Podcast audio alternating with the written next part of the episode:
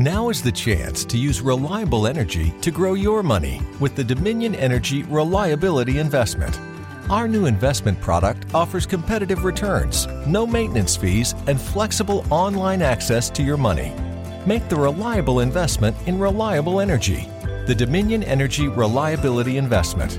To find out more, go online to reliabilityinvestment.com. That's reliabilityinvestment.com.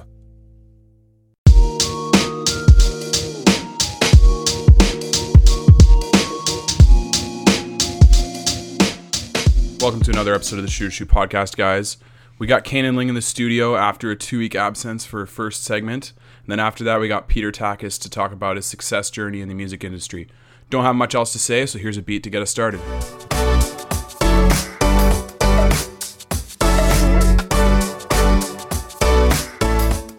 Back to the Shoot Shoot Podcast, everyone. We're here in the studio finally after a two week absence with Kanan Ling. Kanan, what's up, you bastard? What's up, baby? How's How you doing? I'm doing really well, though. I got this weird fucking like there was like this bump in my ear the other day. I don't know what it was from. And then like I put headphones in and it just made it worse. Now like the entire right side of my head fucking hurts. I was like so I can't wear headphones properly and my head hurts and I can't chew. So yeah. You should probably go to a doctor. Nah, I'm good. I'll be okay. I'll be fine. Just just ice up and we'll. Yeah. Get me in, coach. Don't yeah, worry. ice and Tylenol fixes everything. All you need is that shit that Aaron Rodgers was on on fucking Yeah, on Monday. fucking zooked out. It's like eyes wide open. I just need Bueno's secret stuff. Like Kyle Kuzma got a tattoo on his leg that says Kuz's secret stuff. I saw that. He's gonna be fifty, looking at his leg, and be like, "Yo, I was a fucking That's idiot." I sick. That's totally sick. Uh, oh, it's sick now. Yeah, totally. You know what I mean? Like, have you ever had ideas for tattoos? Like, you ever want to get a tattoo? hell yeah. I'm totally planning on getting tattoos. Like man. what? I want to get like a full sleeve going, man. Left arm, right arm? Uh, left arm, closest to the heart. Because it's all be- family. Like it's all family shit. Okay, it- all family shit. Yeah. It's my, I want to get a wolf because that's my Did you mom's jerk favorite off animal. with that with that arm? No. Okay, good. Yeah, don't that'd be super awkward. Yeah, no, I'm right-handed. Don't worry. Yeah, like I want to get a wolf's head um, for my mom. That's her mom's my, my mom's favorite animal. okay. And then I want to get a gorilla head to my dad's favorite animal. So I kind of Harambe? like, yeah, Flashbacks when Harambe was a meme. yeah. R.I.P. my man. Then what else? Just a Um, wolf's head and a gorilla's head. No, I want to get Mac Miller lyrics tattooed. Mac Miller I want to lyrics? get Okay, Mac that's Miller cool. That's lyrics respectable. tattooed. I Yeah, respect that. yeah. I honestly haven't like I only started listening to Mac Miller now because he's dead. Fake fan. Well, I mean, I never really was a fan, so yeah, technically. so yes, you're right. His music's actually pretty good. I love Mac Miller, man. Yeah, it's pretty good. Man, That's man. it. Just lyrics and a gorilla head and a fucking wolf head. To be and to to be. Okay, but it's a start. It's Yeah, a start. start. I like it. I like Yeah. it. Yeah, I always told myself if I was going to get a tattoo with a sleeve, I'd somehow incorporate a Kinder Bueno in there. So people are like, "Oh, what's your name again?" I'd be like, "Just fucking look at my forearm, please." You should totally just get like a bueno egg, just like fucking tattooed on you. they're not eggs; they're bars.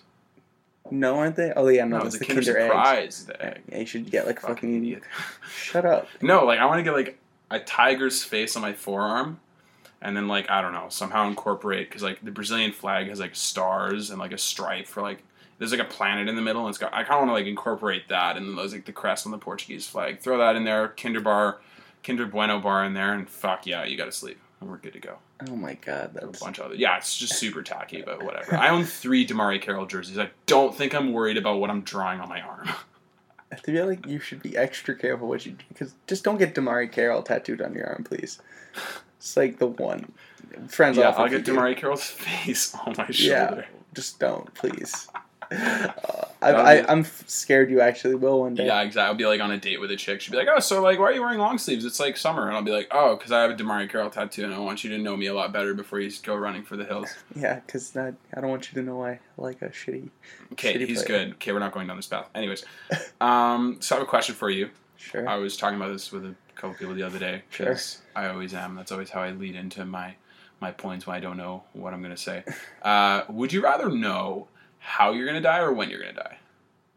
Fuck. Uh, how I want to die or when I die? Not how what you want to die, how you're going to die. Those are two completely different things. I'd really love to die in my sleep, just like go to sleep and not wake up. But, but I'm not sure if that's how I'm gonna go. I don't fucking know. Dang man.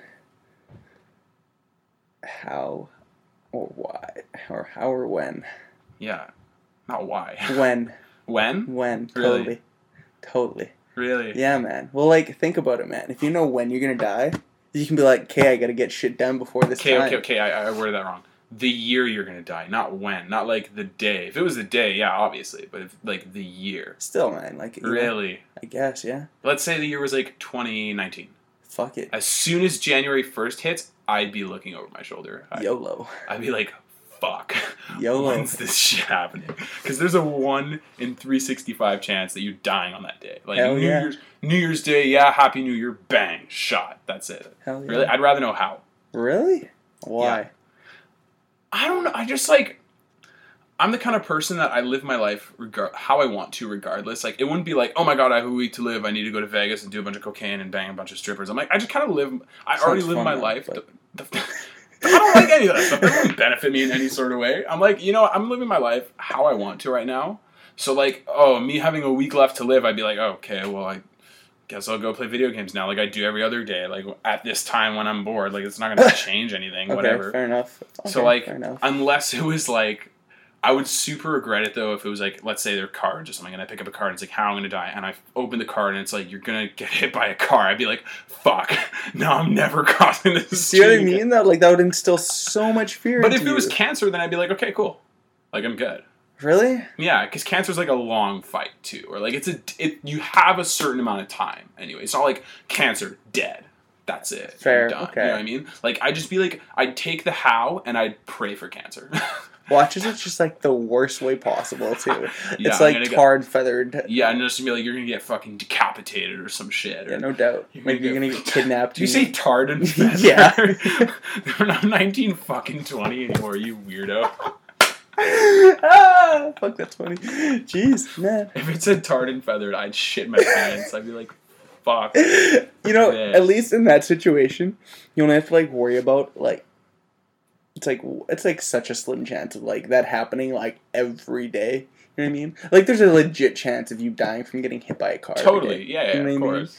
Like tar and feathered, you'd be like, you're just gonna see some dude with like a fucking fucking pillow walking towards you and a fucking construction zone. You're like, this is it. It's like, babe, I love you. Tell the kids I love them. I guess this is it. kind of fucking freak is walking around outside with his fucking pillow. The guy's about to fucking feather you after you get tarred in the construction area. Well, all I'm gonna say is, if I do end up getting tarred and feathered, I hope it's with my clothes off. I feel like that'd be way. Actually, no. What am I saying? Yeah, with my clothes on. Yeah, I feel like that'd be way more painful with my clothes off. No shit. Yeah, That's fuck. like fucking straight skin to skin. Con- Actually, it's gonna hurt either way. It's gonna hurt like fucking hell. I, I don't know. Maybe the clothes like an extra bare. I don't fucking know. no, man. Like that would just get melted off. But like the question is like kind of stupid in itself because I never said how specific either is. I just kind of said how or when, and like it could really been as vague as what if you pick up a card or something. I don't know why I went with cards, but let's say you pick up a card and it's like, oh, you're gonna die doing something stupid. And like for example, there's this guy in China like couple months ago. He had an itch inside his body, so he stuck three feet of telephone wire in his dick hole to scratch it inside his body. like that totally could have killed him if he fucked up. he had to go to the hospital, long story short. No shit. No shit. I love Like, how that was like his first thing too. He's not like, oh fuck, I got this itch. Like I should probably go to sleep and just like wake up and see if it's still there and call the doctor. He's like, oh fuck, I got like telephone wire waiting in my basement. yeah. Might as well Totally. That's like the most dick. logical situation. That's a, totally the most logical way to do it. Oh, big time. Dang. Some people are wild, bro. Some people are fucking wild, man. yeah. Some people. I was at school the other day and I saw like four people with their shoes off, just like Chilling. crossing the sidewalk, like back and forth. Not even chilling. They're just going back and forth around the crosswalk. I was like, Sure they're not homeless. what are these people? Sure they're not They're, they're near the school. I don't know if they're students. Most likely homeless. like, 9 out of 10 chance. Like, come on. Come on. Oh my! Fu- yeah, I don't fucking know, man. I don't know. UW is a wild place. Man, I got fucking threatened. Like, and like, threatened of genocide on camp. Like, no joke. no joke. I swear to God. what? Okay. Shut up. Okay, explain this. Uh, was it my first year or my second year? First year. It was my first year. it was my first year at U of W, and I was sitting there. straight out of high school, just ready just straight for out the of high real school, world. like fucking greenhorn, like not ready for the world, like deer in the headlights type shit. okay. So I'm sitting on a bench, and I had like my Tim Hortons coffee cup in my mouth. Like you know how like there's like the white part showing, Yeah, yeah. and if you don't have a free hand or you know you just bite it and do whatever. I mean, you just put it down, but yeah, I, I feel Shut. I up. see You know what I mean? Like I was doing like hands free type fucking stuff. burn your mouth. Yeah, you so anyways, idiots. So I had it in my mouth and I was like walking, and I'm like texting. wow, this, like, big-. Yeah, right. Like totally. So this big like homeless dude, like this big drunk, just pissed drunk dude, like walks up to me. He's like, "Do you know how fucking disgusting that is?" And I'm like, "What?" Like this guy was like native too, so like let's put that like that that'll like put it into context of like the genocide. Okay. So we're sitting. Well, I was I was like sitting, and he fucking comes up to me, and he's like, "Oh, that's so disgusting. But why are you doing that?" I'm like, just sending a quick text, and then I was like on my way to class. He's like, "That's so disgusting. Like you white people are so disgusting," and I'm like, "What?" I'm like just sitting there, like scared, like I'm gonna die in this instant. And he's just like, and he's like, sits down with me. He's like, "You know what?" He's like, "You better fucking take that cup out of your mouth, or I'm gonna fucking beat the shit out of you." I'm like. what the like, fuck? I'm like, what? I'm like, dude, like, I'm like, cool. Fucking What? took it out of my mouth. And I put it down beside me. And I'm like, whatever, like, fucking, he's off on his way. And I started sending my text, and I kind of like glance up, and he's walking back towards me. No fucking I'm like- way. I would have ran. I'm like, I'm, like, I'm dead. Like. I'm dead. So I'm just like sitting there, I'm like, oh, fuck, what is this guy? What does this guy want? So he comes up to me, he's like, you guys are fucking disgusting. Like, we should just fucking wipe you white people from this fucking earth. You guys are pieces of shit. And blah, blah, blah. And I'm just like, all right, man. Like, I'm the university student on my way to university class, and you're the drunk dude in 2 2.30 in the evening, or 2.30 afternoon. Piss out of your fucking mind drunk. Yeah. Sorry. Okay, Yeah. peace, man. Totally, I totally have my life out of whack with my. I actually would have shit my pants. Yeah, like I'm. I think there was like a little squirt in there, but. You know. I honestly like reflexes might have thrown the coffee at him. Honest to God, I might not have because I do a lot of dumb shit spur of the moment time. Like I don't think things through very well, so I probably would have just been like, "Oh shit, yeah, let me put my phone down." Just like thrown the coffee at him and just ran. bro, like legit, I would have gotten dragged off and like murdered or some some bro. Like hell, yeah, exactly. crazy, hundred percent. oh yeah, totally. Like you would have, you would have, you would have fucked. Yeah, like as soon as he left there, I'm just like, I just power walked to class and like hid in a corner. Just, like, Cried in the back yeah, of cried, class. cried in the back. Of class. like, yeah, I know it's a sensitive subject material, and you'll get over it. You're like, yeah, I know. Don't call on me anymore. I don't want to die. This morning, actually, my buddies were picking me up, going to school, and they told me they were kind of in the middle of the road because they don't know how to drive. And this guy got out of his car and he went over to the window, and I like I I wasn't there, so I can't verify, but this is what they told me. And so the guy knocked on the window. My buddy was gonna roll down his window, and then all of a sudden the dude opened his car door, and he was like, What? hey, you know you're in the fucking way, right? And he's like, what? He's like caught so off guard. And the guy's like, oh, I can't remember what he said, but he was like, I think he like threatened to beat the shit out of him or something. And he's like, move your fucking car. And then the guy in the front seat was like, you know, it's like illegal to do this, right? Like you can't just fucking go up to people's cars and threaten them. He's like, ah, yeah, peace, guys, have a good day. What? yeah, man, people are fucked. Yeah, man, totally. What the fuck? People are fucking That's crazy. crazy. Yeah, don't be as- doing as weird dope shit as Winnipeg is, It's just as crazy. Yeah, Winnipeg is fucked I see some messed up shit in this city, man. Winnipeg is super fucked. Like the crackheads, like downtown and shit. Man. Like they're fucking hilarious, dude. Like I saw some shit because I worked in like downtown, like hard to down. Like you know, like the, that video of the dude like running down the street naked. yeah. Yeah, like that was like a street over from where I was working Okay. this summer. Yeah, I saw some crazy shit, dude. I saw some like crackheads. This and, like, one, uh, this one girl that I was uh, seeing for a while, she told me this story of one of her friends was like just finished med school, like she finished her underground undergrad, finished med school, and was like, I think she finished another four years of school or some shit. So she's like Yeah.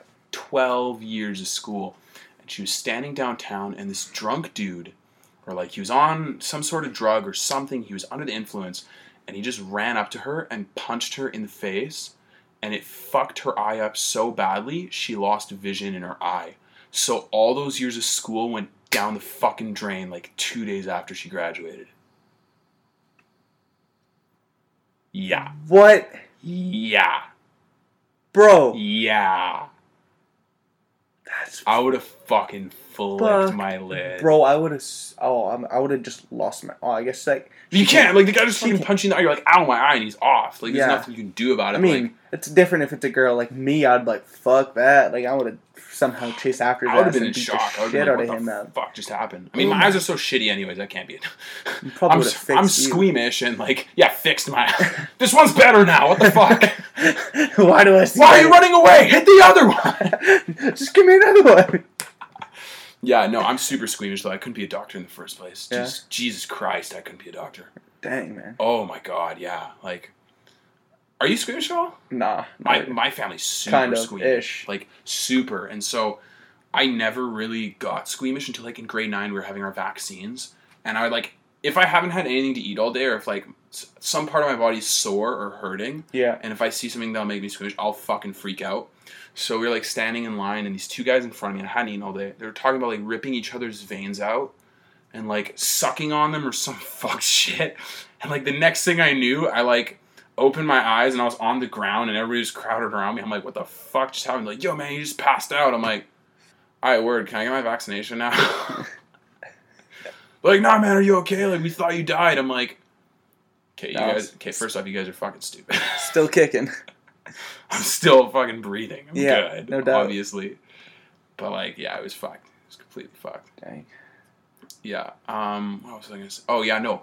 This one time, this girl was telling me about her period, and like my knee was really hurting, because I had been sitting in a car all day, so it was like really stiff. And she was telling me that like something about it, like it was so fucking gross. I can't remember what happened. I think she had like cysts in her vagina or something, or like a yeast infection, or First place, why Like- is she telling you this?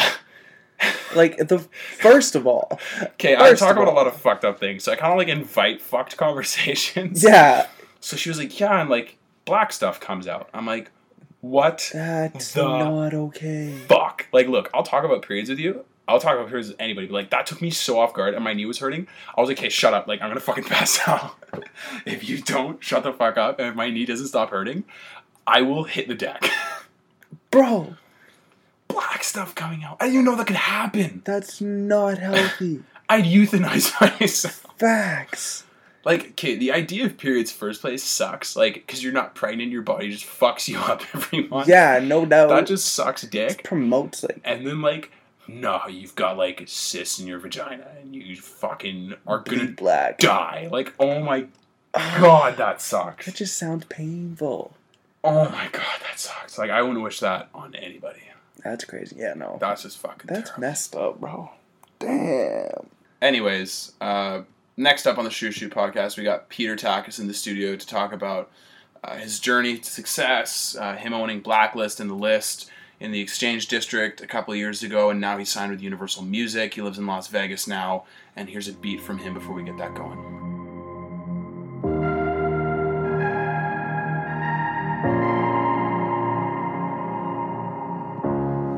What's up, guys? Welcome back to the Shooter Shoot podcast. Here in the studio, we got a very special guest. We got DJ and recording artist, recently signed with Universal Music, Winnipeg's very own Peter Takis. Thank you guys for having me. I had to stop in real quick. I'm in for two days, but I knew I had to stop by. It's good to see you, man. It's good to see you. I mean, it's good that you actually made time for this interview and stuff. And you're headed back to Vegas tomorrow, right? Tomorrow at noon, as long as I don't miss my flight, which I'm really hoping I don't. I need you guys to text me at noon to make sure I'm there. I was doing some research on you before you came on, and I found some articles about back in 2015. You opening up stuff in the exchange. Yeah, There was uh, the list. Yeah. There was Blacklist. You Yeah. want to talk about how three years ago you're creating uh, small businesses in Winnipeg, and now you're at Universal Music in yeah. It, it's weird to think because uh, we had Blacklist, which was a store and a barber shop. We had the List, which was a restaurant and a live music venue. Uh, we also had a studio that was kind of a little bit more private, but that was Blacklist Studios as well. And it, it, it's really funny because you look at those businesses, and historically, now looking back four years, the businesses failed, right? Mm-hmm. And you realize four years later, when now you're making music, now you're touring, that every single business taught me something about what's actually happening right now. So when I had a clothing store, the number one thing was I was like, damn, my clothing store failed. I'm a failure. What happened? Now when you're on tour, all of a sudden when people are tweeting at me, do you guys have merch? I know exactly where to go. I know which graphic artists make the best designs. I know where to print shirts. I know where to do cut and sew. That store that failed years ago taught me so much. And then in terms of uh, the restaurant and the live venue, one of the craziest things with that is that was a really difficult point in my life. That was a very hard business to open, and it was a very hard business to close. Fast forward, now we're touring. Now my manager says, "Hey, this venue wants to book us in Houston. We got an offer in New York." Now I start understanding the economics of a venue because I owned a venue. Yeah. So now I know we got to sell this many tickets for this much liquor sales so the promoter's happy and we get booked again. Mm-hmm. So all those all those all those like little things that happen accumulated to give me this like crazy foundation which I now use every day in the music industry. Yeah, that's insane. I mean, do you kind of want to take us through a brief journey of this whole adventure for you? I mean, coming from Winnipeg, going Yeah. to Transcona Collegiate Institute, which I didn't even know was a high school till like four years ago, and now you're like, you know, so many famous rappers, and you live in Vegas, and you're creating dope music. It, it's been crazy, man. I tweeted out the other day that I'm like 23, but I swear I'm 53. and I like I, I feel it. I'm like I'm I don't believe my age. I feel like you know when someone's like, "Yo, you're lying about your age." I'm like, I might be. 23 doesn't feel right at all. But I mean, when I was 14, I remember it was it was like a graphic arts class where I'm like, "Yo, I want to make T-shirts."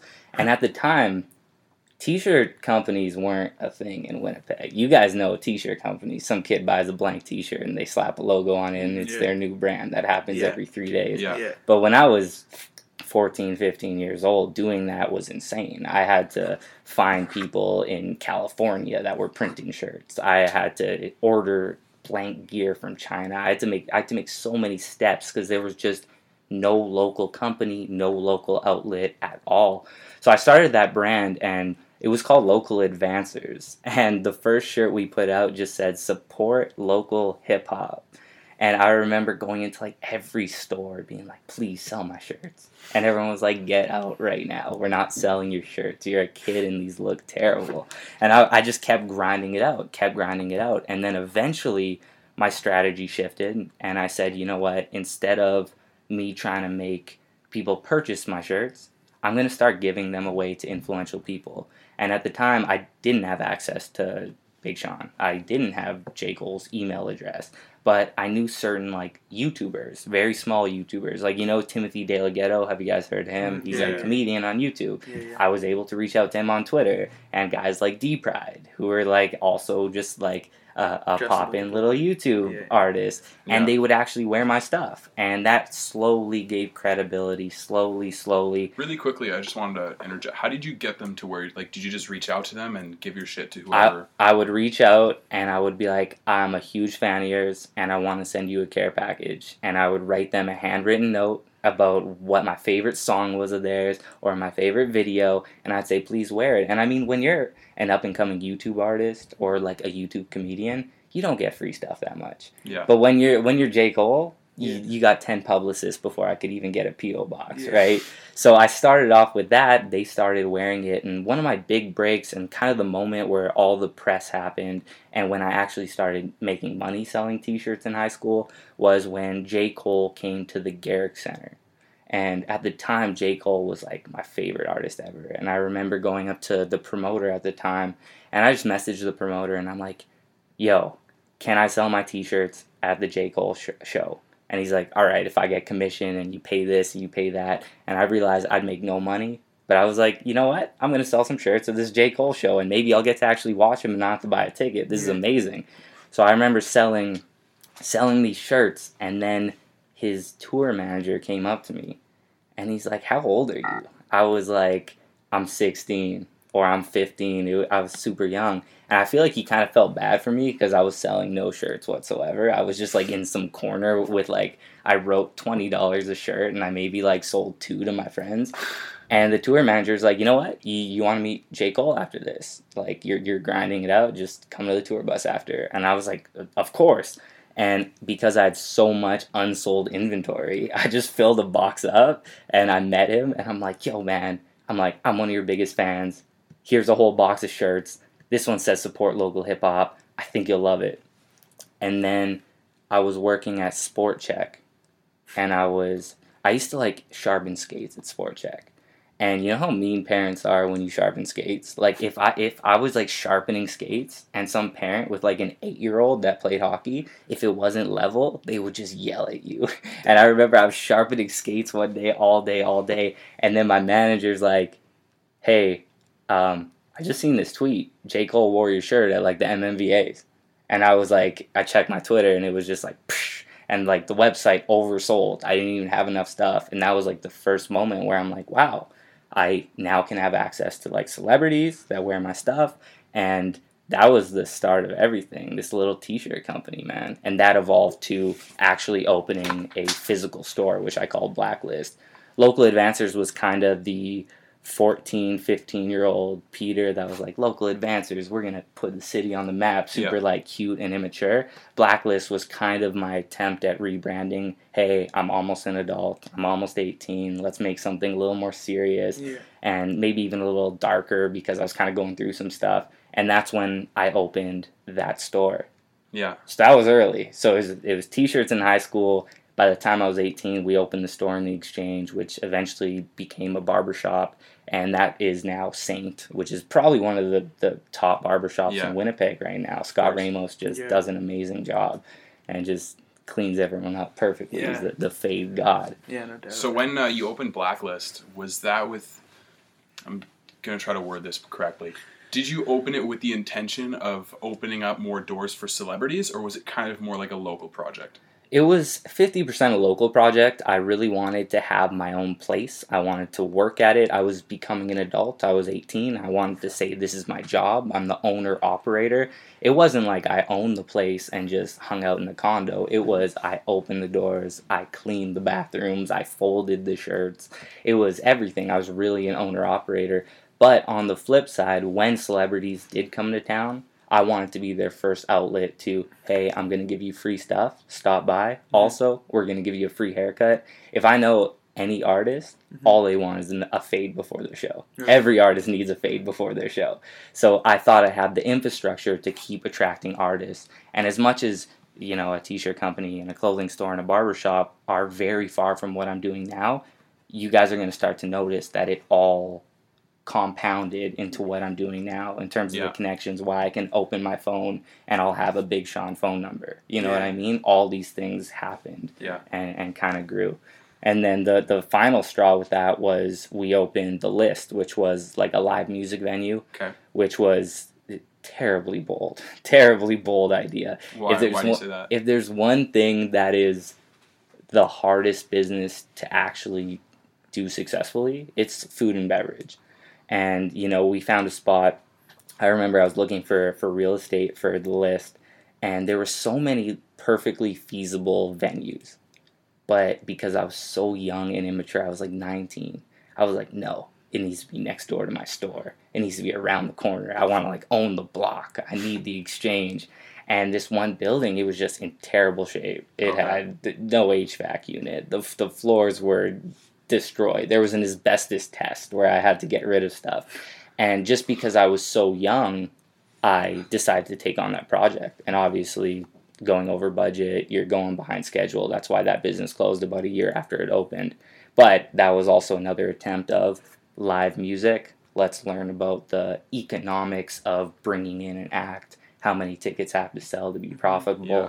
how many, uh, what's the average spend for liquor per person that Mhm. comes to a show. These were all things that kept compounding. And on the side, we had Blacklist Studios, on Portage, but that was really just private to make our music. I didn't even really open that up to the public. I'm sure you don't regret the list though, even though No. it closed down a year after, because taking that risk Yeah. and actually going out and doing all that shit on your own and learning what not to do. Yeah, no, the, the first year it failed, I regretted it horribly. but once once you kind of like build past it, get a couple wins under your belt. The one thing like I read, I don't know which book it was, but when you accumulate enough wins, mistakes get forgotten. And when I accumulated enough wins and the debts of all that went away, it's why I don't even think about it anymore. Yeah. It's just like it, it happened. It was a year I was I was 19, I owned a restaurant, or whatever, who cares? And now we're on to the next. But that was my business start and that was very much the foundation for what created Price and Takis and now the insane journey I've been on for the past two years touring. Yeah, so let's talk about something that might hit a little closer to home with you. I know you tweeted recently about this and you know the tragedy of Mac Miller this past weekend, and your tweet was about when you were 16, you gave him a shirt, Yeah. and he wore it at a show. I want to talk about how you know uh, success and progression isn't linear. You know, you have your ups and downs and your gaps and your moments where you're thinking, why do I do this?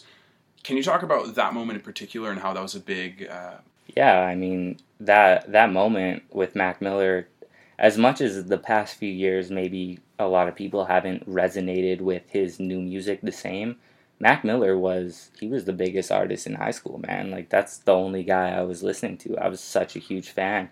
And when he came to I believe it was the Garrick Center, he did a show and I, I had a friend named Milan who was doing the show as well. And he's like, you know what? Come meet Mac during sound check, give him a shirt. He's probably not gonna wear it let's just give it a shot. It worked with J. Cole once, it worked with a couple artists before, let's try. So I went to go meet him back and I had like three shirts and they were all the wrong size. It was like I had no money for inventory. I, I wasn't able to get anything that would fit right. I was like, hey man, I make these shirts, I'm presenting the show. I'd like, I just want to give you these.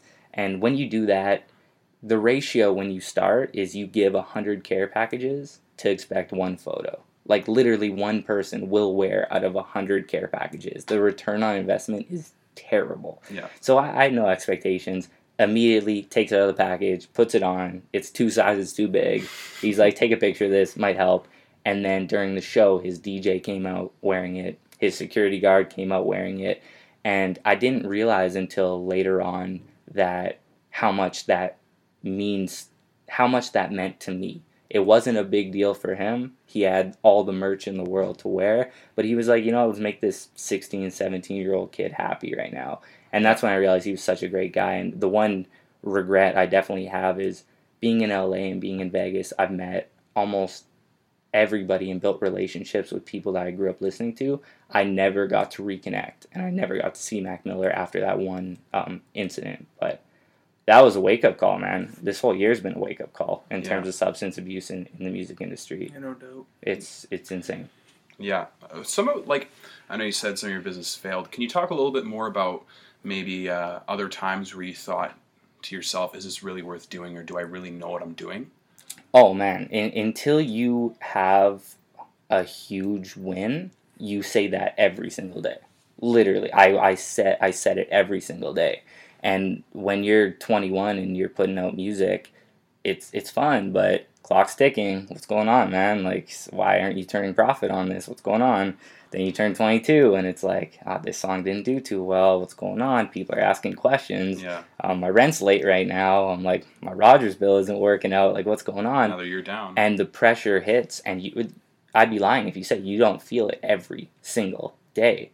But once you start accumulating a couple of those wins, the momentum hits and I don't think those questions ended until I played at EDC in Mexico because that was an 80,000 person festival, something I grew up watching on YouTube for the past five, ten years.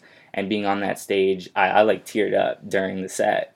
And after that, I was just like, okay, I'm not going to ask myself that question anymore. I did it. And even if it all ends, if the, the whole album we put out flops, and if all the all the agents tell us we're not getting booked, I did something that I never thought I could do.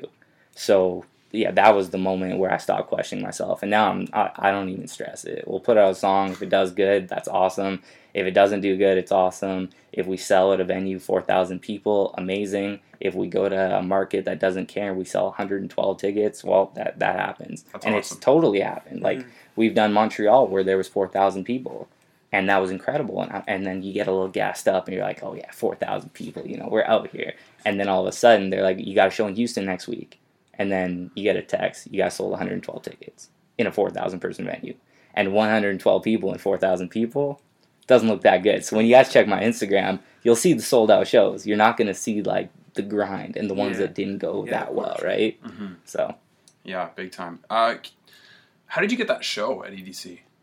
Well, we've been we've been working for a really long time putting out music. We had a, a really big moment where we remixed a song called Never Forget You by Zara Larsson. Mhm. And that remix, like to this day, probably has about 250 million combined streams. And it's been played by Diplo, the Chainsmokers, Tiesto, almost anyone you could imagine. That song gave us enough leverage to sign an agency, that's when we signed a record label. That's when we have like a real manager that can make things happen. And I think we had enough buzz at the time where they thought we could be a good fit. And the thing about um, EDC is there's like six stages. It's like it's the big. It's it's insane. Everyone looks like ants. And they put us on the main stage, and we were on at like 4 p.m. I think. And we were nervous because as much as when Marshmello's on at midnight, there's a hundred thousand people. I was like, what happens at 3, 4 p.m.? I'm like, are we going to be on the biggest stage in history and there's going to be 12 people? And we popped out and there was as many people as we could see. So that was a big moment, but I, I just feel like we had enough buzz at the time and we were we were an act that some people were excited about. Yeah. So So can you talk a bit about how uh, the platforms and stuff and how you got yourself out there? I mean, how long you been creating music for now? Yeah. Uh, well, if you f- go into the deep internet, you will find like I had songs with Goody like six years ago, seven years ago, Yeah. that were on SoundCloud that have 500 plays. And I would keep putting out these songs, man. It'd be like 500 plays, 350 plays, 700 plays, 800 plays. And it's like, do I have, do I have like a thousand people that want to hear this? And when you make a song, it'll take weeks. And all of a sudden, the, the gratification of seeing 350 people actually click it, Yeah. and then you go to the analytics and you see that like 13 people downloaded it, it could get really depressing. But you just keep going. And as much as I obviously I did the radio thing, I did all these random strange businesses. Music was always there. It was always first. It was always my number one passion, DJing and putting out music. But momentum hits, and that's why like I gave you guys that that little gift, and I, I said save me as your guest for your 100th podcast. And I said that because the compound is real in any industry. If you guys hit 100 podcasts, it's going to go 300, then 400, then 1,000 hits, then 10,000 hits. And then by the 100th, who knows where you guys are going to be at and who knows what guests you guys are going to be having. Yeah. So that that saved me for the 100th podcast was very real because things didn't matter until we hit our probably 100th song. Like I literally I, I threw a hundred things at the wall and finally one sticked. And once that once that stuck, I was I was out of here. Yeah. Wow. That's insane. Thank you again for that. That means a lot. You know, that vote of confidence, especially with Yeah, how young this is. Yeah, you guys many- better hit hundred. I'm gonna be tweeting every one of you guys. I'm Thank you. counting. What number you at now? Or it's this is number seven. Seven, yeah. Seven. Yeah. This This is is the seventh one. All right, I'm gonna hit you guys up. soon. I'm gonna remind you 100. Oh, 100%. Please hold us to that. Yeah. You want to tell us about some of the other stories, like the craziest stories you have meeting famous people and those celebrities? Um, probably one of the the craziest friendships that I never thought I had was with uh, the Chainsmokers. Those guys are are actually friends, and I never thought I'd see that. Those were the guys that turned dance music kind of pop, if that makes sense. Mhm. Because there was always that like these huge EDM artists, but none of them crossed over to being the biggest pop stars that are on Billboard and number ones. And those guys were my idols, man. And I used to tweet at them song links. And I used to like, man, I used to try to find every email, old emails. I was trying to hit them up on Facebook.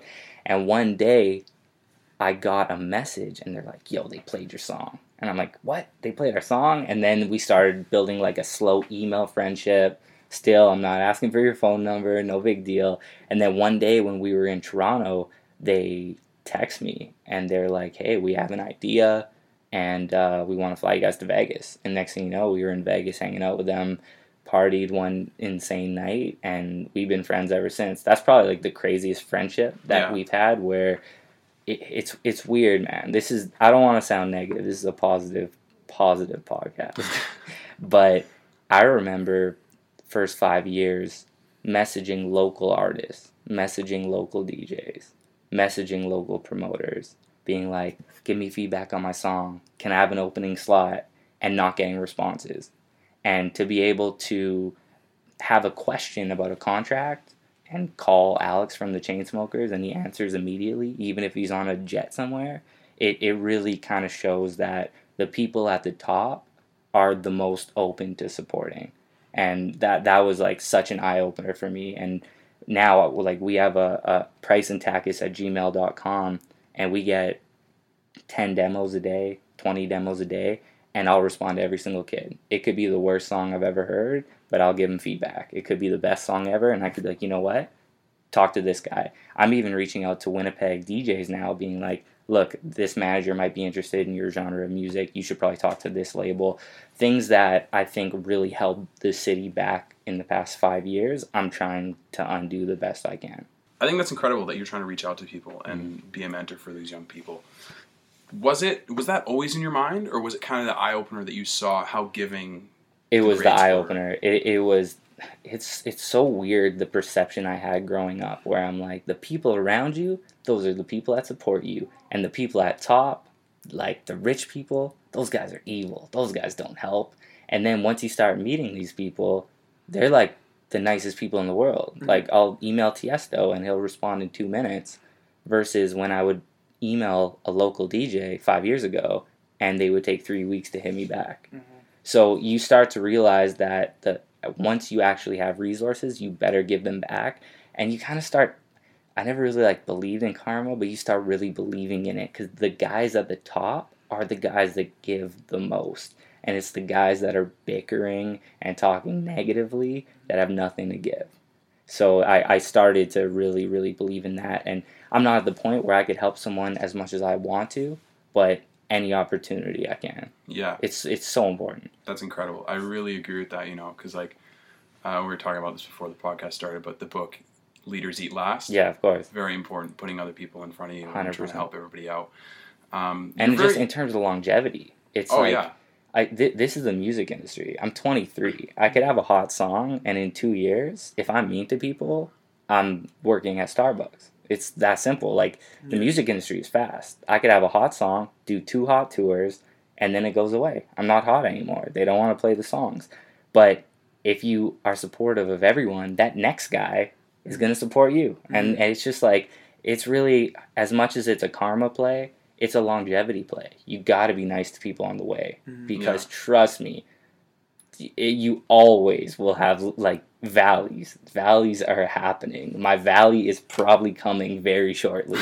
you never know. There's Yeah. peaks and valleys, so you got to be prepared for that. I think that's one of the things that most impressed me about you. And like, I don't even know you that long, and reading about you and hearing about things about you, talking to Kane and all that, it's been very impressive. Like three days of looking you up and stuff. You become very well. Uh, well rounded, you know, you're multifaceted. You just signed a deal with Adidas. Can you talk briefly about what that's meant to you? Yeah, so Adidas is it's such an incredible company.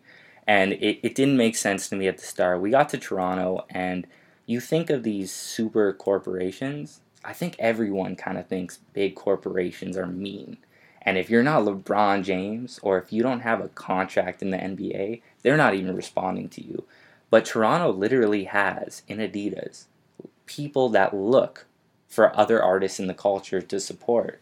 And when Adidas found us, they gave us so many opportunities. It's not about them sending us 10 pairs of Yeezys. It's cool. It's not about them sending us tracksuits to wear at the shows. It's when Adidas has a shoe launch, they'll call us and they'll say, hey, will you guys DJ this shoe launch? And when we Oh, tell them our fee, hmm. they'll double it.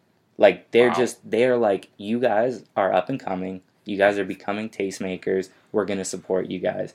And Adidas on the come up there's no one that's even touching them. I love I love Nike and that's awesome that they're supporting such massive artists, but I've never seen a huge company care about up and coming. And is me wearing a pair of Yeezys and Adidas tracksuit at EDC going to sell more Adidas? Probably not. It's not going to affect their bottom line. This is a multi-billion dollar company.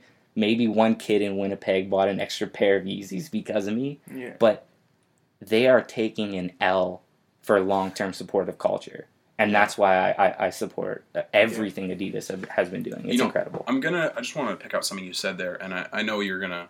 You didn't probably think about it that much, but I don't think it's an L. You know, and I don't think you think it is either. It's Yeah. just when you take care of the people around you, and when Mhm. you make sure those people within your circle are taken care of, it goes so far. You know, why do you think Adidas is at the top? Yeah. Like you said earlier, they take care of the people. Why do you Mhm. think Tiesto's at the top? Yeah. The Chainsmokers, Yeah. all those people.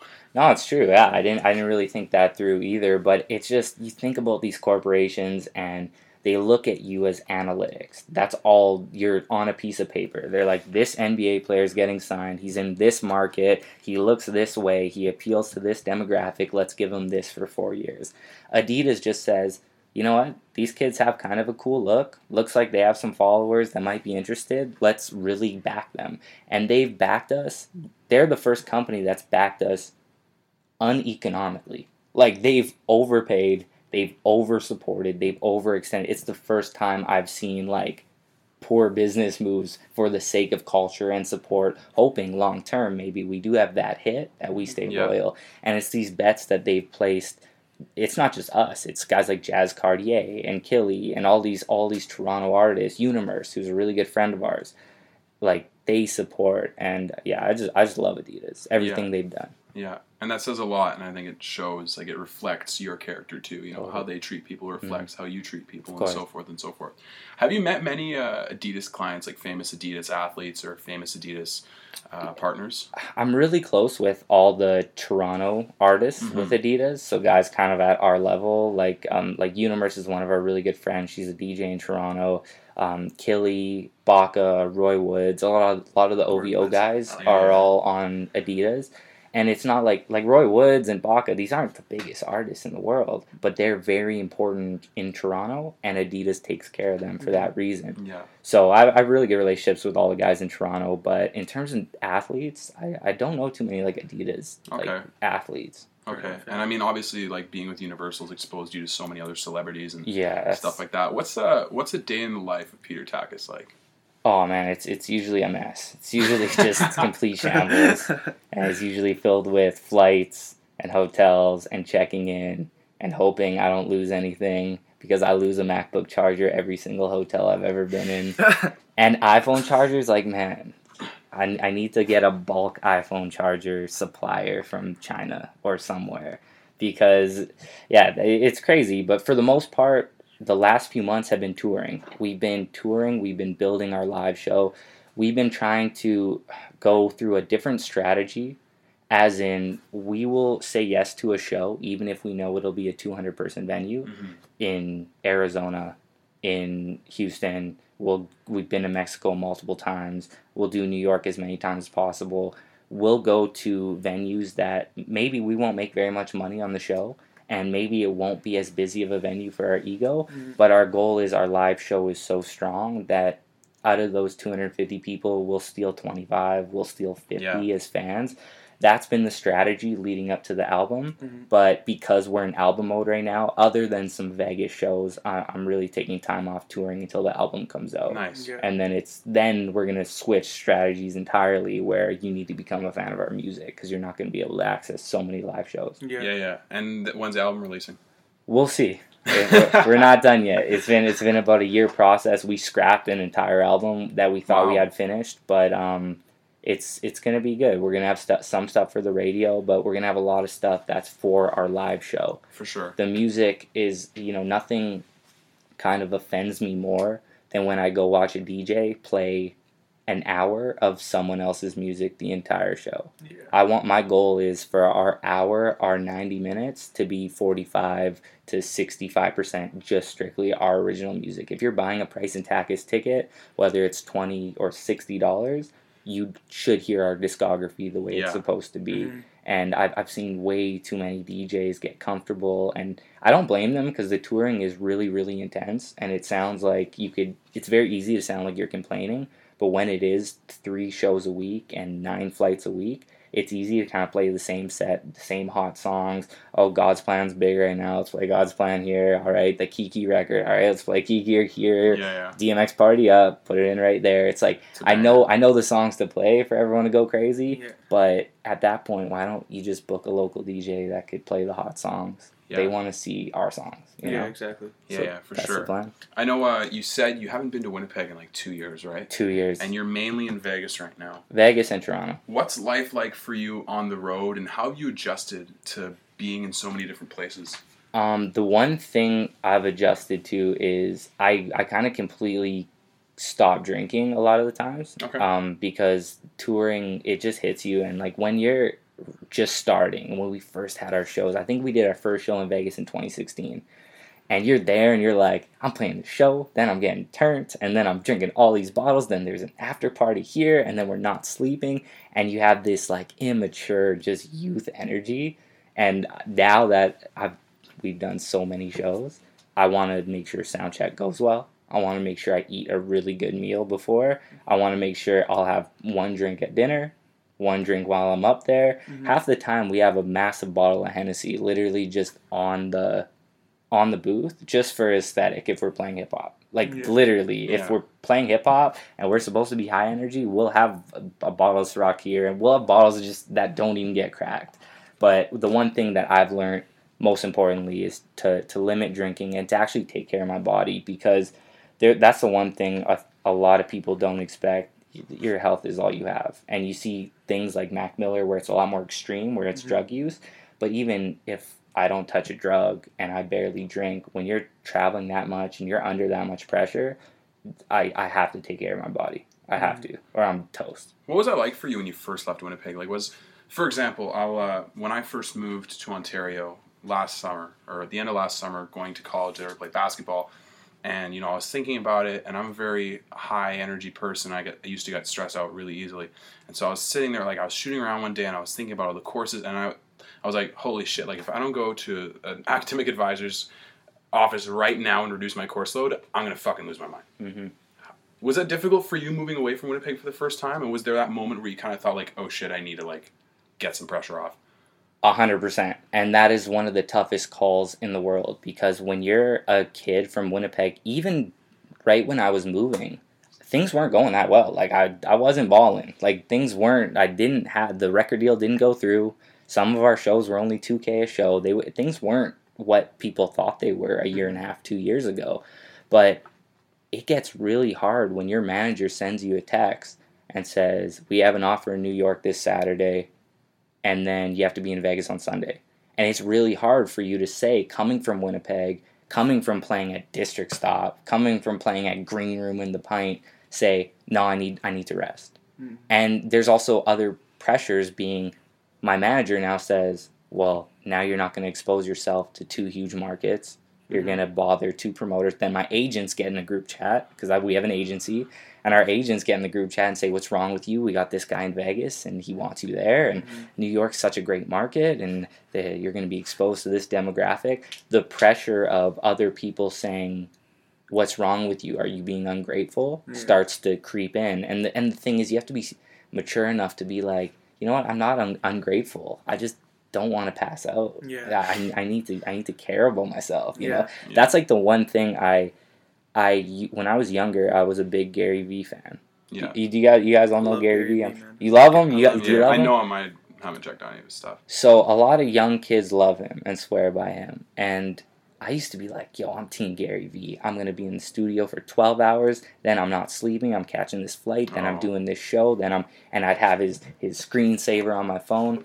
And then you kind of grow up and you're like, uh, balance is needed. Yeah. Because Gary Vee doesn't talk about what to eat, and he doesn't talk about how it's you have no one to talk to in the hotel room. Yeah. Like the the balance there. That's why I'm kind of uh, I'm kind of an anti Gary Vee guy right now Yeah. because they it, I think it's tremendously dangerous to tell a 16 year old kid grind grind grind forget about your social life don't talk to your family like the one thing I, I flew in for my sister's wedding which was last night since I've been gone in two years, I lost two grandparents, and it's and I miss both their funerals. And the thing is, it's it's all fun and games when Gary Vee is on YouTube telling you grind, hustle, don't talk to anyone. You got to keep your head down if you want this. I want this. I really do. I love music. I want to have a hit record. I want to tour the world.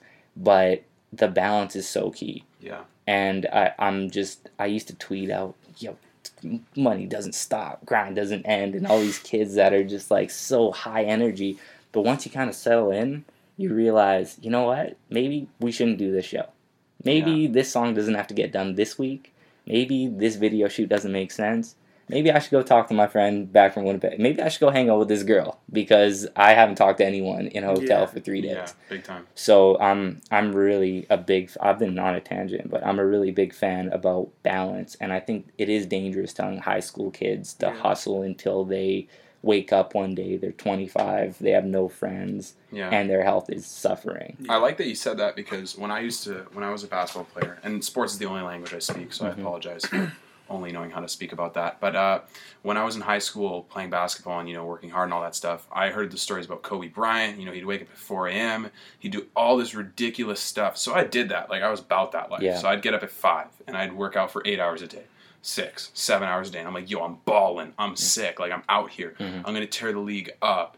And then it turns out my undoing in basketball and what actually forced me away from the game because I couldn't take it anymore was because my body couldn't take the pounding. Yeah. And like some people don't realize that 0.001% of the world can do that. Mhm. Maybe two people on the planet can do that. I'm Yeah. not Kobe Bryant. Yeah, exactly. Me playing basketball eight hours a day every day ruined my form, which meant I can't shoot properly, which meant I was ineffective because I wasn't athletic. Mhm. Me playing basketball at that time was bad for me because it just kept me in my mind all day. Yeah. I was sleep deprived. Yeah. And then I didn't actually play well. I was asked I'd ask myself every year, darn, why do I burn out in December every year? Yeah. And then I didn't get it until I burnt out in September. And you start to realize that almost every major team in NBA, NFL, NHL has sports psychology teams. Yeah. Like these athletes are going to therapy. These athletes are having conversations about sports psychology. There's a Mhm. whole world of this. Yeah. So the I don't know. I'm not a fan of the, the Gary stuff, and uh, I think that was one of the things that probably made me a little depressed in the come up when I would be like, "Damn, I just did a run of three shows in two different countries, and I'm not I'm not feeling so great about it." Or a song will hit a million streams on Spotify, and I'm like, I don't feel so great about it. Maybe it's because I haven't been outside in three days. I haven't seen sunlight. Yeah. I, I haven't had a real conversation with anyone. And also, when you get to that point, when you literally hide away, essentially in a basement, it was a hotel or an airplane, but I'm going to say hide away in a basement. When a, a real friend does text you, you get all skeptical. You, a real friend could be like, hey, Peter, how are you doing? And in my head, I'm, what does this person want? Yeah. What this person needs something from me. This Mhm. person's gonna ask me for money. This person's gonna ask me to fly them here Yeah. and then you just get in your head and that's why i'm just like i really want young kids if a kid is listening to this and they want to be a dj they want to be an artist they like my pictures on instagram they don't see the pictures on instagram when i'm taking my omega-3 supplement and Yeah. they don't see my pictures when i say i don't want any carbs today because i got a show later and i need some eggs Yeah. but the, the balance is so important and i just i wish there was a cooler way i can say it Where and i you- wish someone like gary vee would say it Yeah, sorry about that. I almost cut you off there. But uh, where did you find the strength to kind of separate from that unhealthy lifestyle and aspect? Because I know a lot of people, you know, when they're in that mode and when they're in that mindset, they're so deep into it that it's difficult to get out. What was Yeah. the first thing that you did to kind of separate? I think the difficulty is actually guilt because you man you sit in Winnipeg for so long and you check your Twitter and people are making fun of you and you check your Instagram people are making fun of you and then you go do your gig for 50 bucks in front of 50 people and then you get fired and you're like I will be happy when I make it out and then you make it out and then you keep making it out and then you keep making it out to the next level and the next level and the next level into shows you never expected to do doing numbers you never expected record deals you never expected to even i didn't even think i'd be in a universal office. I didn't even i didn't even know what it, that was like. Yeah. i didn't understand having a manager. I didn't understand an agency. And you start getting guilty where you're like well if i if i take a break or if i'm maybe i'm ungrateful. And then maybe you start having bad people around your circle that are like you're being lazy, you're being ungrateful, you're going to be back where you started. And there's that guilt of, I made it out, so I should probably shut up and keep going. But then eventually you got to just cut that circle to the people that actually care about you. And then you start to realize, and big wake up call was like two days after I signed my deal, my grandma passed away. And then like my sister's so excited about her wedding and I'm not able to come to the social and I'm, I'm barely I'm almost missed the wedding just off a delayed flight. Mhm. and all these things hit you and and like my sister's up there so happy on her wedding day. She doesn't worry about tour. She has, she's not looking at analytics on apple music to make sure that i'm on this playlist. Mhm. and you just start to realize it's like being hell-bent on success is just so dangerous. It's like it's like the worst thing ever. And and now i'm at the point where i used to when we put out a single think about think about it like this. My manager will say, "This single needs to do X." Universal will say, "Here are the projections. We need to do this." Agency will say, "We need to be big in this country for us to be able to tour these venues." And you'll have all these messages, but we just made a song. I just want to put the song out, Yeah. but I have all this pressure. Yeah. And I used to get so stressed, and I refresh my my Spotify, refresh Apple Music, and I'd have all the apps on my phone. Okay, where how are we doing in Amsterdam today? Why isn't California doing this? Why didn't this play this? And then you go crazy, and then you start forcing music. That's why we got rid of almost our debut album entirely mm-hmm. because we were trying to force hits. We're like, is this going to be good on radio? And then we'll play it for some girl, and be like, would you like this on the radio? And then they're like, I don't know. And then you'll play it for someone else. And be like, is this? And you overanalyze everything. Eventually, now I'm like, our album's almost done. It's gonna come out. There's gonna be a single. Hopefully, it does well. If it doesn't, I'm not gonna stress it Yeah. because it, it just is what it is. I'm so much more interested. Like I read this one thing, and it took me a while to learn this. I read this one thing that your happiness doesn't go up past 72k a year. Like they did they did a survey and people that hit 72k a year, once you start going up, you have more expectations, more responsibilities, more stress, more risk, more debt load. So once I, I realized that, I'm like, why am I why am I trying to make a million dollars touring next year? Why am I putting so much pressure on a single that hits a 1000000 Mhm. I'm happy if, if my rent's paid in my in my two places. I'm happy if I got a nice car. I'm happy if I can send a couple bucks to my parents. I'm I had to just readjust my expectations because saying I want to be a million dollar a year artist, it's like for what? To Mhm. be so stressed and hate my life? I'm just happy being a comfortable artist that tours the world. That's that's the goal. So Is that your favorite part about all this? Having that peace of mind and being comfortable with who you are? I, it, it just recently happened. It's been like one year, man. I used to just be like so. In, that's why I got it so bad on Twitter back in the day because I was just so insecure. I was always trying to prove something. It was like, it was like, check out my new thing. Check out this thing. Let's do this for retweets. I hope this does well on Instagram. And once you kind of let go of all that, it's like you're at peace. But you know, there's this other thing going on right now where young people, I'm gonna swear, but young people have something I call a bullshit meter, and they ha- they are so fine in detecting it. If you tweet something, and we know that it's just for a couple retweets, and you're just trying to be a, like a funny guy, or or if you're saying something negative towards the person where it's fun to say something negative, Mm. in people's heads they're like, this guy's bullshit. This guy just wants some some some numbers. Yeah. And it's like when someone posts something like, if someone posts something where they're like, we just hit hundred thousand on SoundCloud, and then I'm sitting here, I'm like, I'm like, no one uses SoundCloud. Those are fake. Those are fake streams. Why are you doing that? When people like people's bullshit meters are so high now, and they will call you out, Mhm. and it's like I get a, I get peace of mind being like, this is what I did. If, if the last song didn't do well, I, I that's sorry. But if that song did really well, great. I'm happy everyone loves it. And you just do your best. But I think young people like that's why they love this raw like the Tekashis Mhm. and like the whole academic stuff. Mhm. These like up and coming rappers, as much as I don't like love their music, people love them because they're so raw. And like kids have a bullshit meter when Nicki Minaj comes out and everything's so polished and they have the, the publicist right here and she has a, a list of answers. I've been with artists that are in interviews where they bring a book. They bring notes where will they will they say, Well don't don't ask me this and these are the these are the points we have to hit. And it's like people could feel that. That's just a that bullshit meter. Mm-hmm. That's it's like, why are you hitting that note? We were just talking about this. Why'd you all of a sudden bring it back to your tour that you know this date isn't selling well? You know what I mean? It's like, oh, speaking of Boston, I really love Boston. Um, my show there is on the 23rd, by the way. People are like, okay, you're trying to sell tickets for the Boston Yeah. show. Yeah, yeah.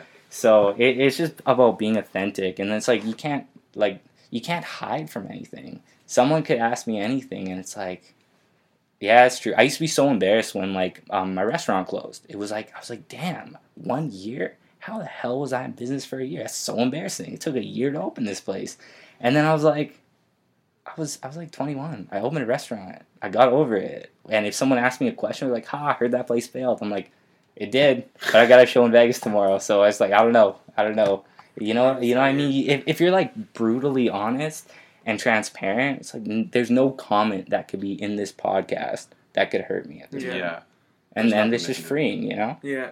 So how how difficult was it for you though at first? Like you didn't realize that like the authenticity and the honesty was something that Oh, I you was free. just the most annoying person. on how the internet. difficult was it dealing with the trolls and the people poking at you? There was okay. I have two stories. These- These are good stories. Okay, let's hear 'em. The, so back in the day, do you guys know a guy named Goody Grace? Yeah. Mm-hmm. No Goody idea.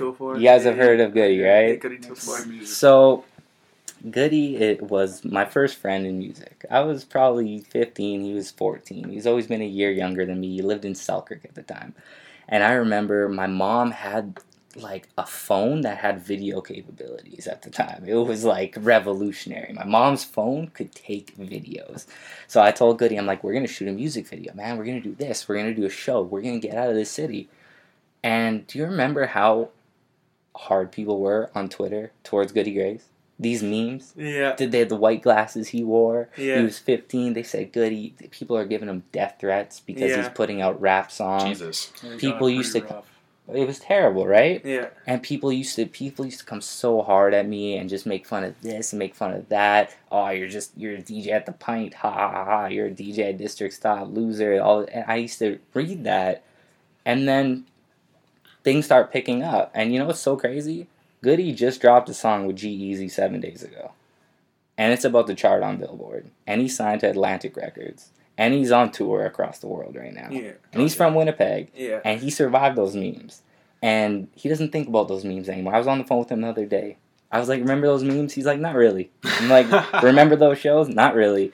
And like, it goes back to what I read, where it was like, mistakes are forgotten when Mhm. you accumulate enough wins. Yeah. And it's like, you know what? I'm probably gonna have another huge mistake this year. I'm gonna do something dumb. I I have to. I do dumb stuff all the time. I'm probably gonna put out a song that has a lyric that's gonna get me in trouble, or I'm gonna do uh, something at a show where I'm gonna miss it. Someone's gonna be mad at me.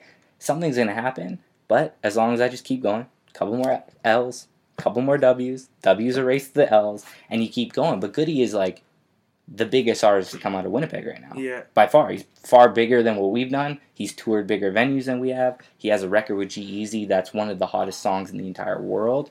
But he used to get death threats because he wanted to be a rapper from Winnipeg. He got actual death threats. like I've gotten death threats because I wanted to be a DJ. like you could probably Google Peter Tackett death threats and you might find some on Google. There's enough. Yeah. So what that really taught me where I'm like, okay. And that's why I love what you guys are doing and I really wanted to come here. Even though I'm here for such a short period of time, it's like there's gonna be some kid at the club that's gonna be like, oh, their their little podcast. They wanna be Joe Rogan. But guess what? A couple W's Yeah. and you guys are almost Joe Rogan. Yeah. It, It is what it is. I remember I, I put on a chalkboard. I was like, I want to hit 100,000 streams. That was my goal. I Mhm. literally put it down. I looked at it every single day. And then all of a sudden, one song went, million streams in a day. Million streams in a day. And I remember getting tweets, people like, fake streams. There's no way fake streams. You're buying streams. You just had a thousand. How the hell do you have a million? But guess what happened the next day? 2.2 million. And then three. And then 100. And then 150. And then 200 million Yeah. there's not enough bots for that okay Yeah. it's like there's only so many people that could discredit you until it's undeniable Yeah. yeah. and that was the thing with goody and that was the thing with me and that's what brought me peace where it's like i played edc you can't pay to do that the streams are there you can't pay universal isn't going to give me a record deal because i asked them Yeah. they believed in it Chainsmokers don't fly you out unless they believe in you Yeah. Big And- time. you it, you you do enough where it's like I'll have a conversation with anyone across the table that doesn't like me or doesn't trust me or doesn't believe in me, and I'll tell them I, have every answer for what they could try to poke holes in. Yeah. And that's why when I do check my Twitter now, no one really says anything. The worst thing I get is why don't you work with local artists? That's the worst one I get. I get it every day. Yeah. But the second story. All right, second story. Okay, let's hear it. There was this guy named Milan, and he was a really good friend of mine. And he was a little older than me. And I remember he used to pick me up from school because I couldn't afford a car and I passed. I, I failed my road test. so he used to pick me up and he used to drive me to Sport Chek. And we used to sit down in Starbucks, or it was Tim Hortons on Regent across from Sport Chek. And he used to be like, I'm going to be the biggest manager in the world. And I'm like, manager for what? Like, you want to manage Sport Chek? He's like, no, I want to be an artist manager. And one day, he sat down and he said, I'm going to pitch to this local group to manage them. I have my whole pitch. I wrote it down. I'm going to do this for them. I need to introduce them to social media. We got a tour here. We got to do this. He's like, this is going to be my first group. I'll pick you up from Sport Chek tomorrow and I'll let you know how it goes. I'm like, all right. He's a little late. I'm waiting. I mop the floors. Picks me up. Sad. I was like, oh. I was like, let's go to Tim's. I'll get a coffee. Let's have a conversation. What happened? So he went up to a local group. I'm not going to mention their names because they're still doing their thing. Yeah. And they said, we don't need you.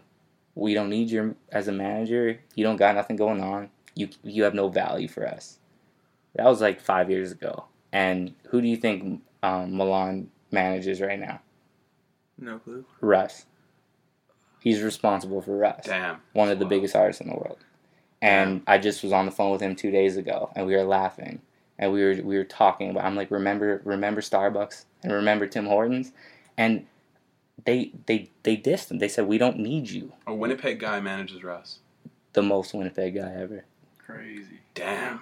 and he manages Russ, and that's how it goes. And it, the thing is, it's like you start to see these things, and you know, M- Milan is he's a manager now. He's, he goes on his jets, and he isn't public. He won't do an interview, but I remember him saying this local group. We're talking about a local group that right now might get hundred dollars a show, and Russ might make a quarter million a show.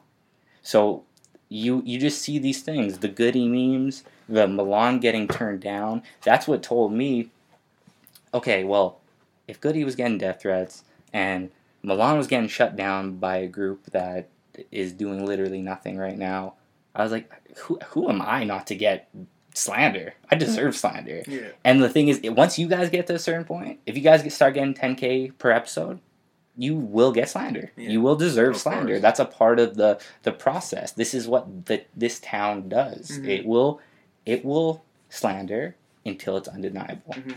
And now no one can say anything about Goody because he's on a world tour, and I don't know if his phone gets service all the way over there. And Milan's on a private jet right now, and he isn't getting service for the tweet. And I'm uh, people are gonna say, "Oh, why, why'd Peter stop in for two days and not do this and not do that?" Well, I'm gonna be in Vegas tomorrow, and I'm, I got a show to put on. Yeah. And it's the thing is, it's like the slander is barrier to entry. It's you have. It's like graduation. It's like you know they put the cap on in high Yeah. school. If you don't go through that slander, and if people don't let you know all your failures, you haven't really won yet. And th- I'm probably gonna have a couple more L's on the way, so hopefully I get another barrier.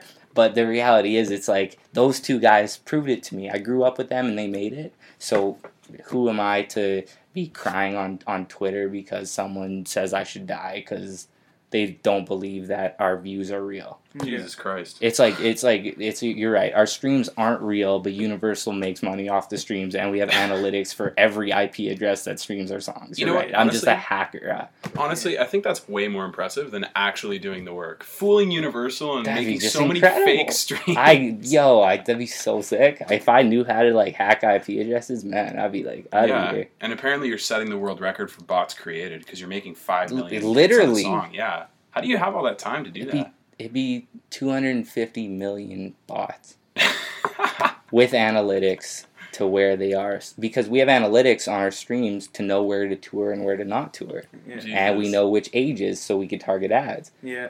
it's elaborate, but there's still DJs in Winnipeg that are running around with these conspiracy theories. Yeah. But people think the Earth is flat too, so it's all good. You ever, uh, you know, Michael Rapaport?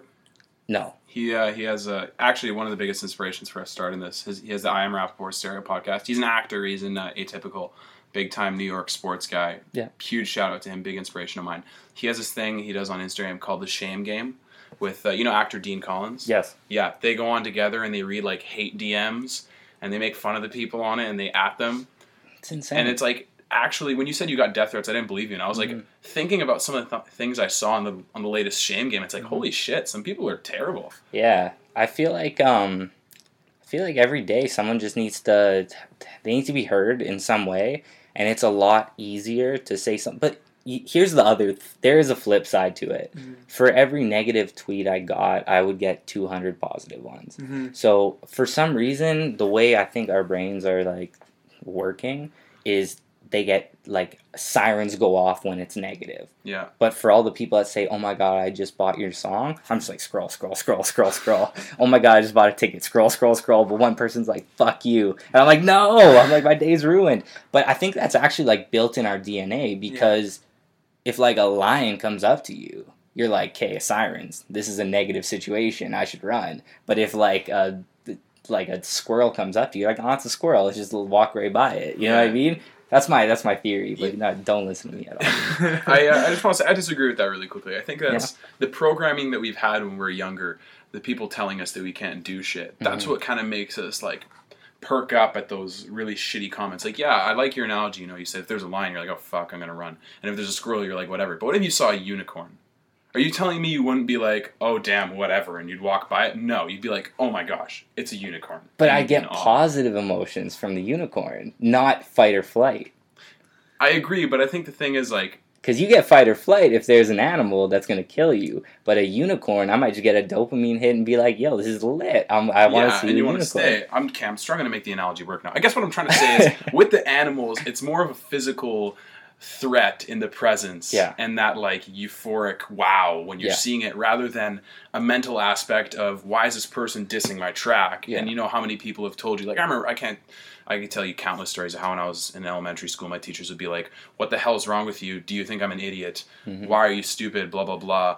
A monkey could read this and get six out of ten or three out of ten. I can't remember what the teacher told me, but like just like ripping me, Mhm. and you know like, and so when people you, you know growing up, people diss you, you kind of you take heed, you take note of that, and you're like, "Oh, I gotta you're prove this person wrong." It's it's weird too because I I I'm really trying to let go of that because I'm I'm just, I'm trying to be like a peaceful person. Man. Yeah, yeah. I've been I've been stressed out for too long. I've been, I started this shit when I was too young, man.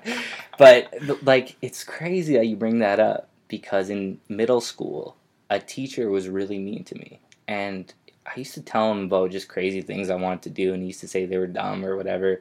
And my manager got an email and said they wanted me to do the graduation for the middle school.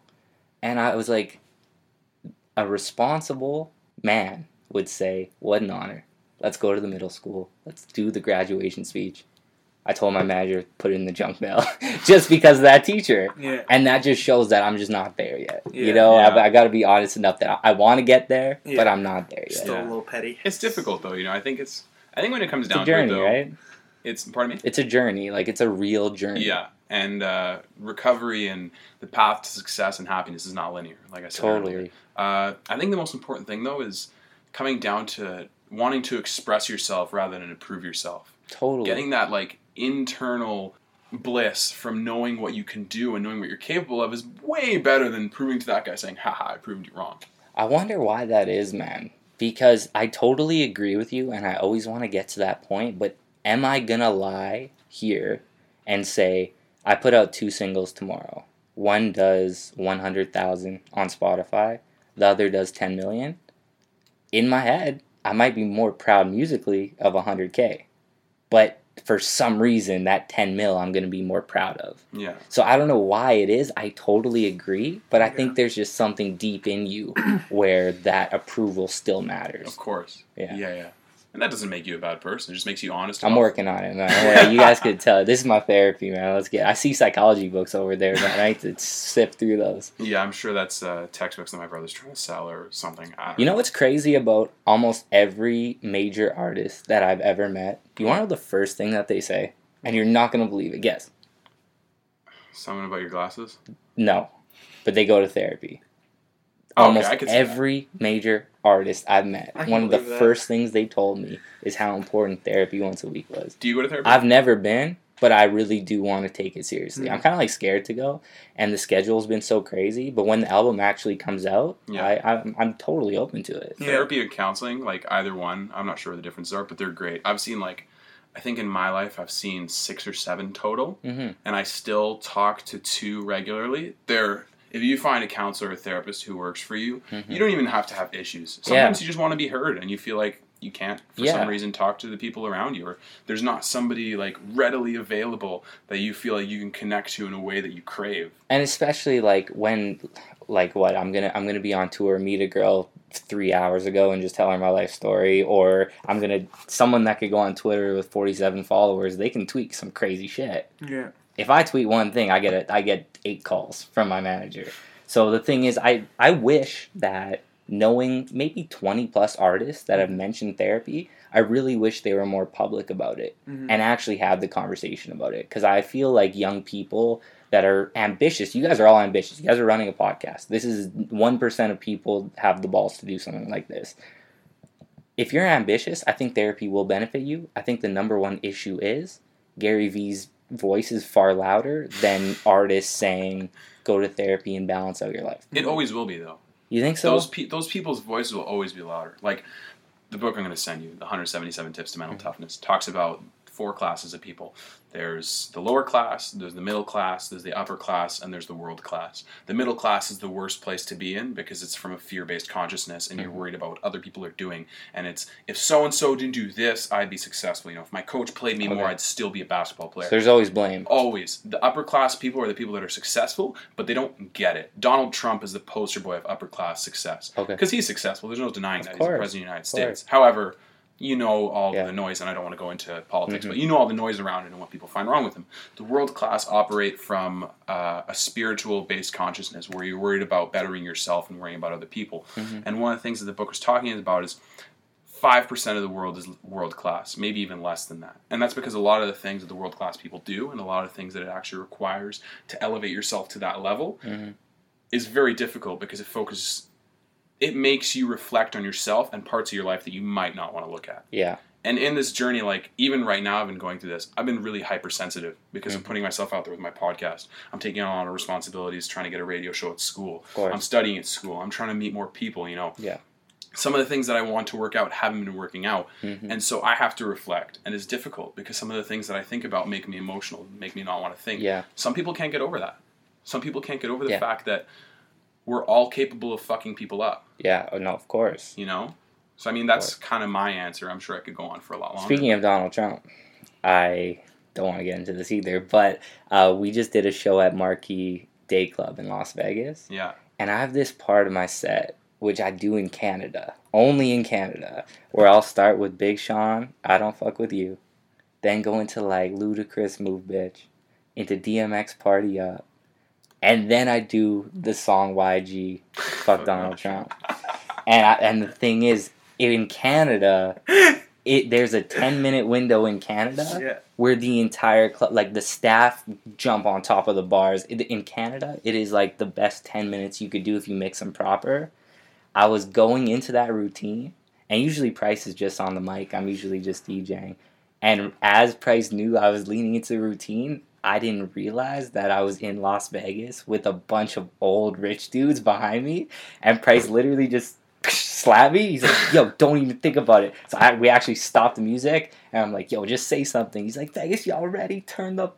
Up and then I just played another record, but I was very close to getting in a lot of trouble in Vegas. That's but really funny. in Canada, that song works really well. Man, every time in the club, like it's the biggest song. It works. That is really funny. That is really funny. But I mean, do you have anything to say about kind of the self reflection aspect as well, as to why no why the Gary Vee voices that uh, target the work harder, work harder, focus on yourself, focus more on enclosing yourself rather than being open, will always outweigh, Yeah, in my I, opinion, anyway. I think, man, since I was, a lot of people ask me how when I was 14, 15, I was trying to start businesses when they weren't popular. And I can't stress that enough. And when you're 14 and you start a t shirt company this year, that's cool because everyone does in high school. That's the thing. But when I did it, it was unheard of. It, you you had to outsource on so many levels.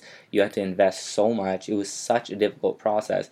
I got into that because I read very heavily. I read all the self development books. I was reading all the get rich books, the marketing books. I was reading them all. And it started to form because I think when you're 14 to 18, you really start to form your personality. Next thing you know, I'm 18 and I'm just obsessed with success. Like obsessed. Let's open this. Let's open that. Let's do that. Oh, DJ five nights a week. Even if it doesn't make sense, let's do it. Oh yeah, radio show seven days a week. Let's also do that. And I started burning myself out, feeling depressed, feeling exhausted, ruining relationships with my friends, with my family, with um, not visiting my grandparents ever, um, ruining relationships with women that were great and it was all my fault clearly Yeah. and you you sit back and you start to mature and you start to get the things you want and you're like wow i'm like i think i could have got all this stuff with balance. I could have made that song if i visited my grandma for an hour. It wasn't that serious. Yeah. i could have literally spent one hour visiting my grandma and one hour less on this song and it would have been the exact same. And instead of taking out the stress of not being successful on a girl that didn't deserve it, maybe I should have spent 80 bucks on a therapy session. and instead of being mad that I'm always tired, maybe I should ask myself why I'm drinking every day and eating McDonald's twice a day. And once I started just taking like self responsibility for why I was an asshole, mm-hmm. you you start to slowly shift it. But the thing is that shift is very slow. Yeah. It is very slow. Slowly, you start rebuilding with your family. Slowly, you start having trust in the text messages. When my friends hit me up, I, I've for the it took me. I'm 23. It took me 23 years to send a text first. It literally, if if, a girl did or a girl or a friend text me, I was skeptical. I was like, what what do they want? What do they need? They're gonna ask me for something if I respond. Now I'm randomly have a couple hours. I'll text. I'll be like, hey man, remember when you let me do this? Remember when you borrowed me your your DJ equipment? Hey man, I was just thinking about how you taught me this in the club back then. I just want to thank you for for hiring me. I messaged my boss from Sport Chek. I was like, yo man, that was my start. That taught me how to be a salesman. That was crazy. And it's like it, it took me way too long. And that's another reason I'm like super forgiving about the early slander because clearly you know you know me more and you know the industry Mhm. more. There's clearly negative things that have been said about me and it was deserved because I just wasn't ready. And now that I'm starting to get a lot more mature with it, it's I'm really at peace, but that's probably the number one thing I'd want to say here. And I wish I could say this because I don't get long form too much. Usually, when it's a radio station, it's three minutes to plug your song, talk about your next tour date, we're out. You know what I mean? So to be able to talk in long form, the one thing I've been telling a lot of my friends and people that have been asking me for advice is patience. Like I had a kid that started DJing. He used to open for me at a club a couple years ago in Winnipeg, and he's like, "Yo, man, I'm working on this. I'm working on this. I want my album to come out." And I text him back. I'm like, "How old are you?" He's like, "20." I'm like, "Don't worry until you're 23." I'm like, spend the next year learning about marketing. Spend the next year learning about touring. Spend the next year trying to build relationships. Then come out when you're 23. It's all good. We're 23. And it's, it's so weird. How old are you guys? twenty. Yeah, let's turn twenty. 19. Okay. Isn't it crazy that we think we're like 50? Yeah. Yeah. Because, yeah. And like the pressure that I'm like, I have older friends. It's like, I met um, Diplo and he's like 42. And I'm like, I'm half your age. If I fail for the next, if I put out songs for the next five years Mm-hmm. that flop terribly, like hilariously bad, like you guys won't even click them if I begged you. Yeah. like, I'll give you a dollar if you buy it. You won't do it. Yeah. But in five years, I might get the one Yeah. and in five years I'll only be 27, 28. It's all good. So it's like the, the one thing is just like patience, man. Patience. Yeah. This like Instagram world of just like you gotta be popping now. And that's why I've really slowed down on my social media. I'll, I'll post something when I need to contractually say I got a show and when I actually have to do a ticket link or something or I have a song I'm proud of. But it's like if every single day I'm gonna take a picture of the nice hotel or be like, hey, this is first class, just let you know. Or hey, I met this guy, just let you know. I have so many pictures that I keep private of people that I met that are my idols. Just because I need to teach myself self discipline where I took this picture because you're my idol for me, and I'm not gonna post it for the thousand likes. I'm mm-hmm. just not gonna do it, and I want to, and I'll put the filter on it. I'll crop it. I'll have it ready. I'll, I'll, I'll lower the saturation. It's it's getting uploaded, but I'll drop it. I'll say, you know what? This is this one's for me. This is for my vault, and that's that's a huge thing I learned because I've met just about everyone this past two years, right? So Yeah, that's insane. I Yeah. like that though. That self discipline and that oh, it's control. so hard, man. One of the things uh, that you said, and I'm not, I can't, I'm not sure I really agree with it. You said you kind of deserve the slander. I'm not sure if we deserve it. I think it just kind of happens anyway. Yeah, that makes sense. I, I think that's just a weird way of me being overly accepting of it. It's like the truth is, Goody was a 15 year old kid from Selkirk that just wanted to make music, Yeah. and people told him to die. He didn't deserve that. And get, but the thing is, but the reason I actually am pro slander, I'm pro slander right now. Okay. The reason I don't mind someone sending me that, sending me those tweets, and when I, I used to get so fucking sad, man. Like I used to literally, it would ruin my whole day when someone said, "You're trash, you're fake, your songs are fake, you did this, you did that." It used to ruin my whole day. But then what I realized is, once I got in the whirlwind, once it was show, show, show, flight, flight, flight. Once I got into a boardroom at Universal Music where there's 30 CEOs around you and they're all in suits, I realized, oh wow, that that tested me to be strong and not a bitch in this boardroom. Yeah. And when I'm in front of a crowd at in Las Vegas in front of 5,000 people and I'm nervous and I'm not as famous as when you look at the calendar when we're playing, it's literally like French Montana, Travis Scott, DJ Mustard, Price and Takis. Like I, and I'm self-doubt in the back and I'm like I'm not as big as these guys. What the hell am I doing here? Like I don't have hits like these guys. I can't play Travis Scott songs. But then I remember all that slander that made me tougher, and I just I just do it. I rock it because like I think I needed that to not go crazy. You I needed the slander early to be tough enough to not go crazy. Because man, the last two years, without exaggeration, have been fucking crazy. like they've been in the shit I've seen, the shit I've been through.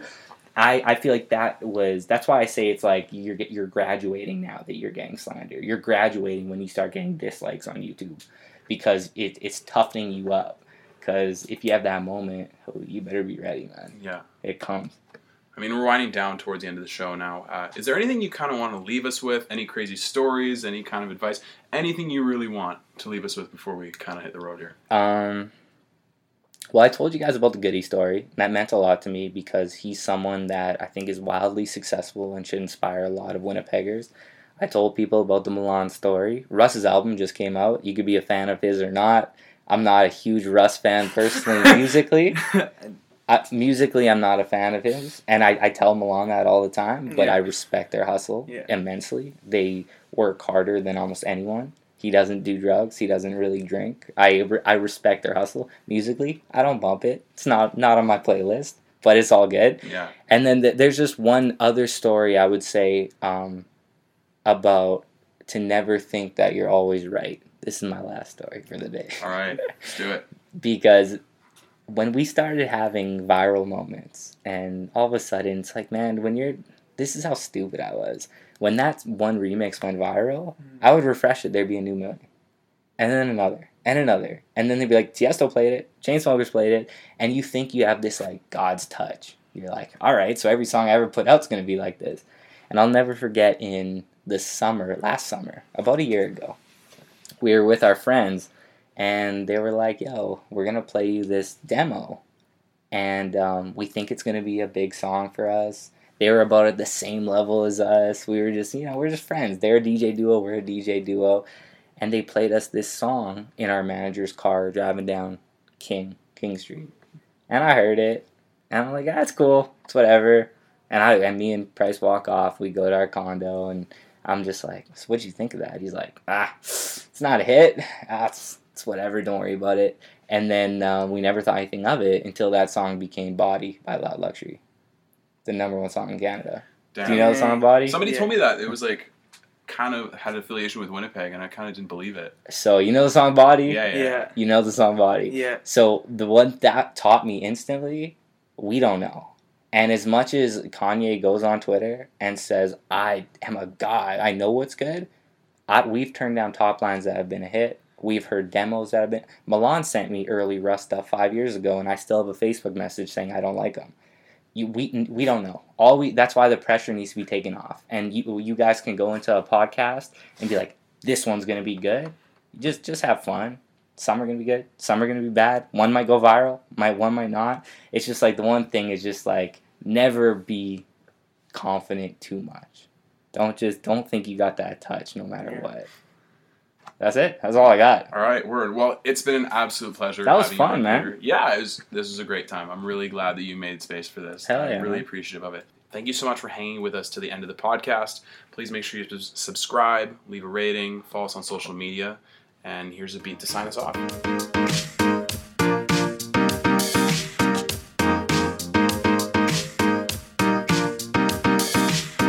This is firefighter Rafael Porriette for Firehouse Subs. Introducing new Firehouse Pairs. Pair your favorite small sub with a signature side, like the awesome five cheese mac and cheese. And remember, a portion of every purchase at Firehouse Subs goes towards helping first responders. Firehouse Subs. Enjoy more subs, save more lives. Participating locations only, Firehouse Subs will donate a minimum of $1 million in 2019 to the Firehouse Subs Public Safety Foundation by donating 0.11% of every purchase. This is firefighter Rafael Porriette for Firehouse Subs. Introducing new Firehouse Pairs. Pair your favorite small sub with a signature side, like the awesome five cheese mac and cheese. And remember, a portion of every purchase at Firehouse Subs goes towards helping first responders. Firehouse Subs. Enjoy more subs, save more lives. Participating locations only, Firehouse Subs will donate a minimum of $1 million in 2019 to the Firehouse Subs Public Safety Foundation by donating 0.11% of every purchase.